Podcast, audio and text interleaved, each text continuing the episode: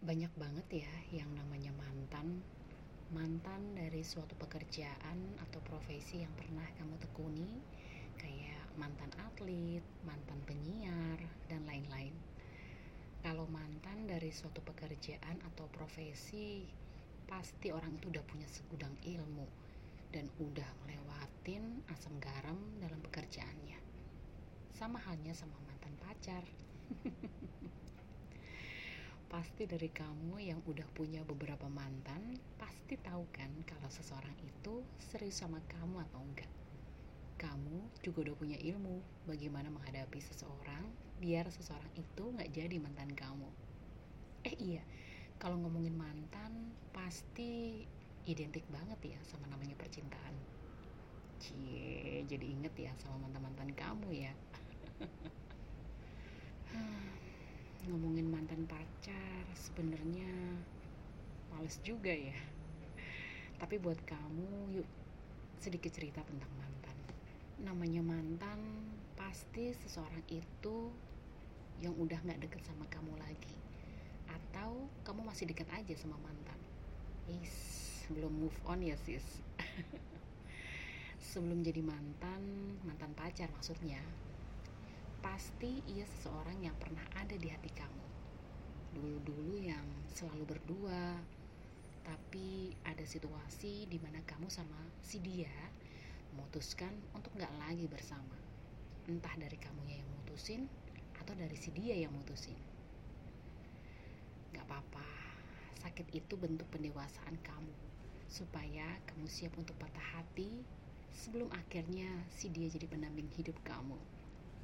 Tapi kalau kamu sama mantan, kamu akan tetap komunikasi atau kamu blok? Kalau saya, hmm, saya pilih akan blok sih. ya ngapain juga tetap komunikasi kalau dia nggak serius sama kamu, PHP-in kamu, nggak ada kejelasan. Hmm, mau tahu caranya biar nggak patah hati? Menghindari kamu buat tetap jalin silaturahmi dan gak ngeblok seseorang. Ta'aruf.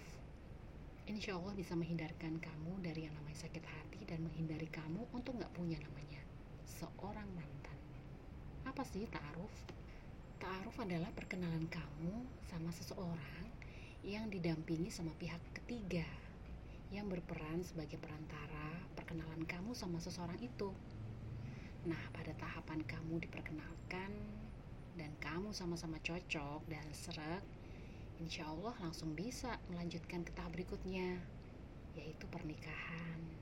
Tapi kalau pada tahap ta'aruf atau perkenalan itu dari kamu atau dia nggak serak atau nggak cocok, tahapan bisa berhenti di situ aja.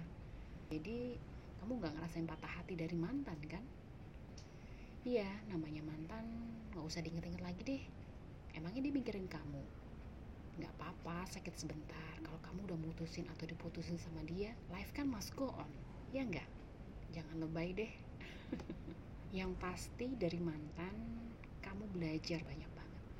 Belajar untuk bisa begini-begini belajar untuk nggak ngelakuin kesalahan yang sama belajar untuk selektif lagi belajar untuk lebih dewasa lagi belajar untuk banyak banget pokoknya kamu jadi lebih peka sama seseorang yang lagi deket sama kamu. Percaya deh. Kata hatimu pasti menuntun. Heis, mantap.